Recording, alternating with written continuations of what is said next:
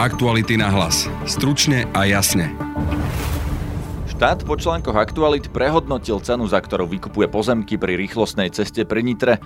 Pôvodne na nich mal zarobiť známy Bedorovcov, hovorí Laura Kelová. Nitrianská firma vykupí pôdu od ľudí, od bežných ľudí a bežných vlastníkov za malú cenu a štát ju vykupí za veľkú. To sa ale nakoniec nepodarí a za pôvodné posudky na príliš vysoké ceny možno ponesú dôsledky znalci. Slovensko má problém s Rakúskom pre dostavbu jadrovej elektrárne v Mochovciach. Rakúsky kancelár Sebastian Kurz jej chce zabrániť. Dnes mu na to verejne odpovedal premiér Peter Pellegrini. Pán kancelár Kurz presahuje svoje právomoci a kde sa snaží zasiahnuť do suverenity a rozhodovania Slovenskej republiky. Cez víkend si celé politické spektrum od fašistov až po liberálov pripomínalo Milana Rastislava Štefánika. Podľa historika Michala Kšiňana mal Štefánik aj liberálne, aj konzervatívne myšlienky. On chcel pravdepodobne monarchiu pre Československo. Počúvate podcast Aktuality na hlas, ktorý zadarmo nájdete v podcastových aplikáciách aj na Spotify. Moje meno je Peter Hanák. Aktuality dnes upozornili na kauzu s pozemkami pri rýchlostnej ceste pri Nitre, kde figuruje človek blízky Bederovcom. Štúdie so mnou spoluautorka článku Laura Kelová. Ahoj. Laura, o aké pozemky ide? Ide o pozemky, ktoré sú ešte stále dnes ornou pôdou, čiže tá hodnota je pôvodne pomerne nízka, ale jej hodnota sa zvyšuje e, s budúcimi plánmi, s tými pozemkami, pretože ministerstvo dopravy, teda štát sa rozhodlo, že tam na ľavej aj na pravej strane pri rýchlostnej ceste postaví odpočívadla. Ide o pozemky pri obci Pohranice, nedaleko Nitry. No a aký je s nimi problém? V aktualitách sme na tento problém e, upozornili už v Lani. Zistili sme, že tieto pozemky od pôvodných vlastníkov, prevažne ide o starších ľudí alebo teda mladších z okolia pohraníc, e, vykupujú tieto pozemky e, firma Solum, ktorá, ktorej konateľ je z Nitry. Ide o Petra Brata, bývalého zamestnanca bezpečnostnej služby Bonu, ktorá patrí Miroslavovi Bodorovi a je to aj známy Norberta Bodora, jeho syna.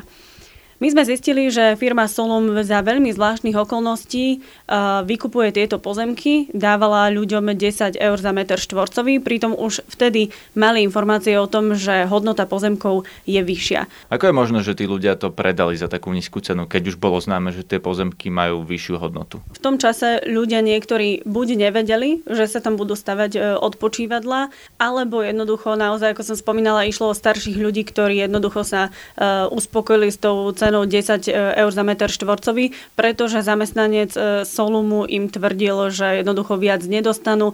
Niektorým dokonca povedal, že vykupuje v mene štátu, čo samozrejme teda nebola pravda. My sme na túto skutočnosť upozornili článkom. O niekoľko dní sa e, nitrianská firma a Peter Brat týchto všetkých pozemkov zbavil a prepísali sa, alebo teda predali sa ďalšej firme v Nitre, Medi Consulting. Eh, Mediconsulting je firma, ktorú vlastní Dušan Pangrac. Ide o prezidenta eh, Nitrianského klubu volejbalistov. No a eh, za koľko to vykúpil Dušan Pangrac, to už my nevieme. Čo sa ale stalo? Ministerstvo dopravy vstúpilo do tohto celého reťazca a zrazu zaradilo akúsi spiatočku. Po medializácii článkov si nechali preveriť znalecké posudky, pôvodné znalecké posudky, ktoré hovorili o tom, že, že meter štvorcom že meter štvorcový tamojších pozemkov má hodnotu okolo 40 eur. Za takúto e, čiastku e, vykupoval aj štát niektoré pozemky dnes ministerstvo dopravy si dalo vyrobiť eh, a vypracovať nové kontrolné znalecké posudky a prišli na to, že cena bola nadhodnotená. To znamená, že znalci, ktorí pôvodne vypracovali eh, znalecké posudky pre tieto pozemky, určili oveľa vyššiu cenu ako dnes už kontrolné znalecké posudky. A čo toto všetko znamená v praxi? Kto na tom zarobil a kto na tom naopak tie peniaze stratil? Kto na tom zarobil, to sa uvidí vlastne až keď si štát vykúpi všetky tie pozemky, pretože to je zmysel vlastne celého vysporiadavania pozemkov. Štát musí vlastniť tú pôdu, aby tam mohol v praxi postaviť tie odpočívadla. Určite na tom prerobili e, pôvodní majiteľia pozemkov, pretože tí predávali za oveľa lacnejšie, ako v skutočnosti táto pôda má hodnotu.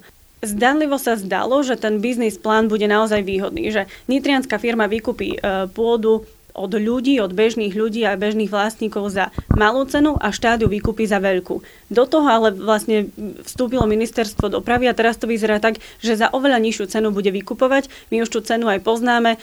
Noví znalci, alebo teda kontrolné znalecké posudky hovoria o tom, že cena 1 metra štvorcového už nie je 40, ale iba 26 eur za meter štvorcový. Takže tí noví majiteľia, alebo teda tá firma Medi Consulting, pokiaľ bude štátu predávať tieto pozemky, dostane zhruba o 700 tisíc eur menej. To znamená, že tá cena klesla, tá cena, za ktorú to vykupuje štát? Tá cena klesla a to práve preto, že znalecké posudky sú nové a štát sa rozhodol, že bude postupovať podľa nových znaleckých posudkov. Tam je ale zaujímavé, že pôvodných znalcov určil koncesionár, teda spoločnosť Granvia, ktorá má na starosti výstavbu a, zabezpečuje e, tieto pozemky pre štát. E, zrazu ale štát už nie je spokojný s týmito znalcami. Aktuality SK zistili, že v januári 2019 ministerstvo dopravy podalo podnet na ministerstvo spravodlivosti a týchto dvoch znalcov momentálne rezort spravodlivosti preveruje, začal pra- správne konanie. V konečnom dôsledku to znamená, že keď klesla cena, tak niekto, kto počítal s tým, že zarobí na tých obchodoch, že kúpil to za málo, predá za veľa, že mu ten plán asi nevíde, nie? keď cena medzi tým klesla. Ten plán mu stroskotal na tom, že štát sa rozhodol v nejakom procese rozbehnutom E, znovu skontrolovať pôvodné znalecké posudky a áno, ako hovoríš, zaradil vlastne spiatočku a ide podľa nových dokumentov. To znamená, že v konečnom dôsledku tá, ten, kto momentálne dnes vlastní tie pozemky, alebo firma, ktorá dnes vlastní väčšinu pozemkov, nezíska tak veľa, ako na začiatku počítala. Prečo sa štát rozhodol prehodnotiť tie posudky? Presný dôvod nám ne, nepovedali, ale bolo to práve po niekoľkých článkoch Aktuality.sk. To bola Laura Kelová z investigatívneho oddelenia Aktualit. Rakúsky predseda vlády Sebastian Kurz sa cez víkend zapojil do kampane proti dostavbe jadrovej elektrárne v Mochovciach. Spolu s rakúskou ministerkou životného prostredia sa vyfotil s nápisom Stop Mochovce a volal aj nášmu premiérovi Petrovi Pellegrinimu, aby ho odradil od dostavby Mochoviec. Peter Pellegrini to dnes na tlačovke ostro odsúdil. Musím povedať, že so znepokojením sledujem jeho aktivity, aj keď sme zvyknutí, že Rakúsko vyhlásilo svetu vojnu atomovým elektrárňam vo všetkých susediacich krajinách a intenzívne bojujú proti elektrárni v Českej republike, bojujú proti dostavbe elektrárni v Maďarsku, ale vyjadrenia typu, že urobíme všetko preto, aby sme zastavili výstavbu elektrárne Mochovce, považujem už za niečo, kde pán kancelár Kurz presahuje svoje právomoci a kde sa snaží zasiahnuť do suverenity a rozhodovania Slovenskej republiky. Dostavba atomovej elektrárne je autonómne rozhodnutie našej krajiny. Slovenská republika už 10 ročia má skúsenosti s prevádzkou jadrových elektrární a rovnako tak mieni vo vysokom technickom štandarde a bezpečnostnom štandarde dostávať aj tretí a štvrtý blok, blok elektrárne Mochovce. A preto odmietam, aby nám nemecký, rakúsky kancelár odkazoval cez svoje sociálne siete svoje postoje. Ja chápem, že musí robiť svoju domácu politiku. Ja chápem, že musí reagovať na nálady rakúskych občanov, ale na druhej strane je mojou povinnosťou brániť záujmy Slovenskej republiky a nedovoliť, aby sa iný príslušník iného štátu takto veľmi tvrdo pokúšal zasiahnuť do našich autonómnych rozhodnutí. Požiadali sme aj o stanovisko rakúskej strany. Tu je preklad odpovede hovorcu rakúskej vlády Petra Lánskeho Tiefentála. Považujeme slovensko-rakúske vzťahy za veľmi dobré a Slovensko za nášho dôležitého partnera v Európskej únii. Z pohľadu krajiny, ktorá už desiatky rokov bojuje proti akémukoľvek využitiu jadrovej energie, je pochopiteľné, že vyjadrujeme určité obavy o bezpečnosť. Najmä s prihliadnutím na petíciu, ktorú podpísalo viac ako 200 tisíc ľudí. Chceme, aby bezpečnosť Mochoviec preskúmala Medzinárodná agentúra pre atomovú energiu. Cez víkend bolo 100 rokov od tragickej smrti generála Milana Rastislava Štefánika. Prihlásili sa k nemu rôzne politické prúdy, od fašistov až po liberálov. Aký bol naozaj jeho myšlienkový svet? Pýtal som sa popredného odborníka na Štefánika Michala Kšiňana z Historického ústavu Slovenskej akadémie vied. On bol uh, vedec no už uh, od, od, od svojich, od svojich prárských štúdí. Uh, hej, mimoriadne mu záležalo na vede Čiže z, to, z tohto hľadiska by som povedal, že, že tieto myšlienky hrali veľmi kľúčovú úlohu v jeho, v jeho živote. Takisto bol nejak z politického hľadiska bol samozrejme demokrat. Tá, tie myšlienky a hodnoty demokracie uh, boli v podstate kľúčovými nielen pre, pre Štefánika, ale aj pri celý, pre celý československý zahraničný odboj potom ešte, neviem, by sme mu mohli spomenúť, že napríklad v porovnaní s Masarykom bol viacej konzervatívnejší. Čo znamená konzervatívnejší? No, tak uh, on chcel pravdepodobne monarchiu pre Československo, hej, čo zase na druhej strane v tej dobe nebolo nič výnimočné. Celý československý odboj chcel povedzme do toho roku 1916-1917 monarchiu. Tam bola samozrejme otázka, že aká dynastia výboji bola na čele, na čele Československého kráľovstva. Tiež ako upozorňoval, upozorňoval Francúzov na, uh, som citoval, prehnaný Masarykov liberalizmus, na to, že to je univerzitný profesor, že tie jeho myšlienky sú také nie, nie, nie vždy v realite s, s, s, s politikou. Uh, čiže no z tohto hľadiska. Navyše, navyše tiež sa vyjadril uh, vyjadril proti svoje nejaké, svoje nejaké výhrady, formuloval voči Washingtonskej deklarácii Masarykovej ohľadom oddelenia cirkvi od štátu volebného práva žien. Takže bol v zásade proti týmto, nazvime to, liberálnym právam, ako volebné práva žien?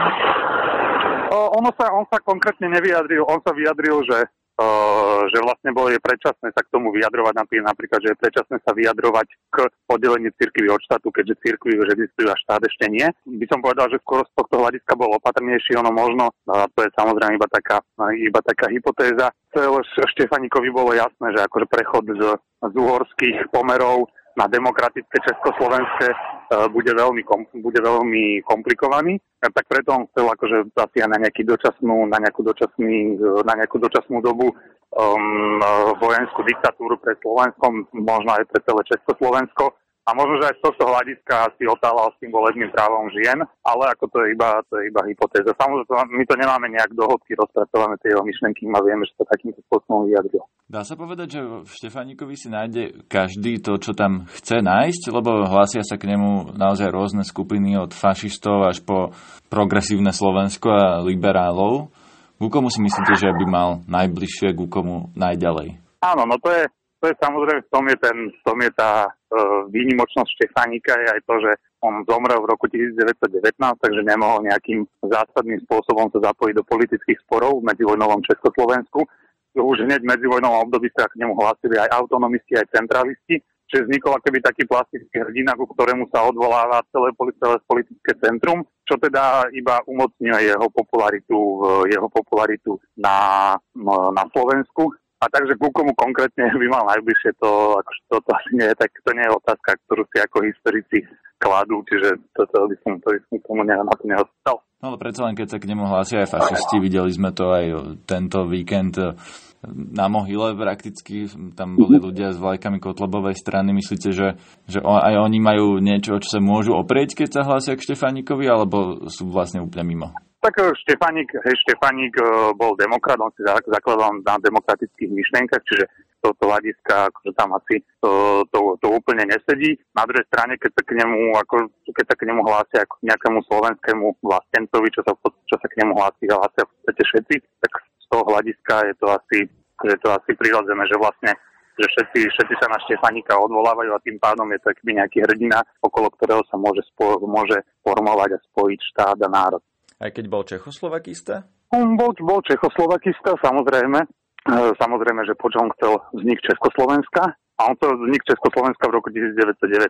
A to je tiež, to je tiež projekt, okolo ktorú, ktorému sa v podstate hlási celá slovenská spoločnosť. Čiže on ako keby prezentuje toto, túto stránku. Na druhej strane, hej, tak on, či hovoríme o, techni- o etnickom Čechoslovakistovi, to už je tam už je tá odpoveď trochu komplikovanejšia. Štefanik môžeme pred, dá, dá sa to tak z tých archívnych dokumentov, čo máme k dispozícii, že Štefanik bol, že pre Štefanika táto konštrukcia Československého národa bola skôr nástrojom pre, e, pre presvedčenie e, dohodových politikov, ktorí vôbec nepoznali situáciu teda, v strednej Európe. A teda on to zjednodušoval, že tam je, že tam je nejaký československý národ, lebo nech to hovorí o Čechov a Slovákov, to by bolo ešte pre nich ešte komplikovanejšie a ešte horšie pochopiteľnejšie.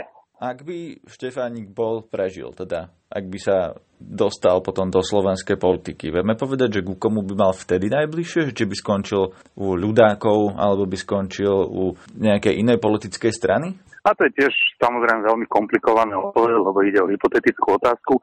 Z tých dokumentov, čo máme k dispozícii, vieme, že Štefánik chcel zaujať miesto viceprezidenta pre, pre Slovensko ja osobne si myslím, eh, že on chcel nejakú takú podobnú pozíciu, ako mal Masaryk v Čechách, takže nejaký taký nadstranícky všetkými uznávaný prezident, lebo on všetky, ako všetky nejaké riešenia už počas celého svojho života, aké teda, aké preferoval, boli neobvykle. Čiže ja si myslím, že on by v tomto, v tomto pokračoval. Takže nemyslíte, že by skončil práve u nejakej napríklad ľudovej strany, z ktorej sa neskôr vytvorili fašisti?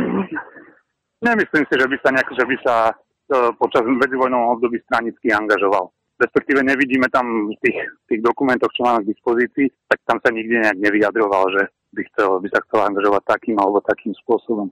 Keď ste na začiatku povedali, že bol konzervatívnejší ako napríklad Masaryk, znamená to, že aj liberáli, ak sa k nemu dnes hlásia, tak, eh, tak nie je to úplne to isté, ako, ako bol on presvedčením? Tak eh, akože tam akože ten Štefánik eh, nemohol sformulovať aj nejaký ten svoj politický odkaz kvôli tomu, že predčasne umrel.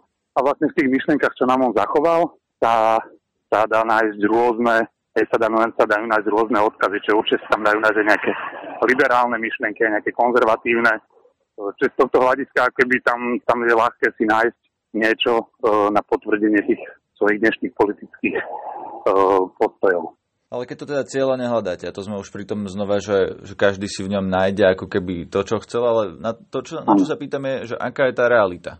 Tak ako realita je taká, ako som povedal, že on to proste nesformuloval. On, hej, akože keď aj Masaryk a Beneš proste písali o, tom svojej, o tej svojej činnosti počas prvej svetovej vojny, tak oni to nejak sformulovali a nejakým spôsobom vysvetlili a politicky sa k tomu prihlásili. Ako som povedal, že Štefanik bol skôr konzervatívnejší, z toho, z toho pohľadu z tej monarchie a tak ďalej, ako, ale konkrétne, akože nejaké konkrétne myšlenky, samozrejme, že mal aj liberálne, hej, niektoré boli také viacej doľava. To sú proste také útržky, ktoré sa nám zachovali z nejakých, z nejakých rozhovorov a tak, čiže tam je proste toho, je toho obrovské množstvo a ako z toho, si, z toho sa dá vybrať vlastne ako veľa vecí. To je z dnešného podcastu všetko. Nájdete nás na facebookovej stránke podcasty Aktuality.sk a vo všetkých hlavných podcastových aplikáciách.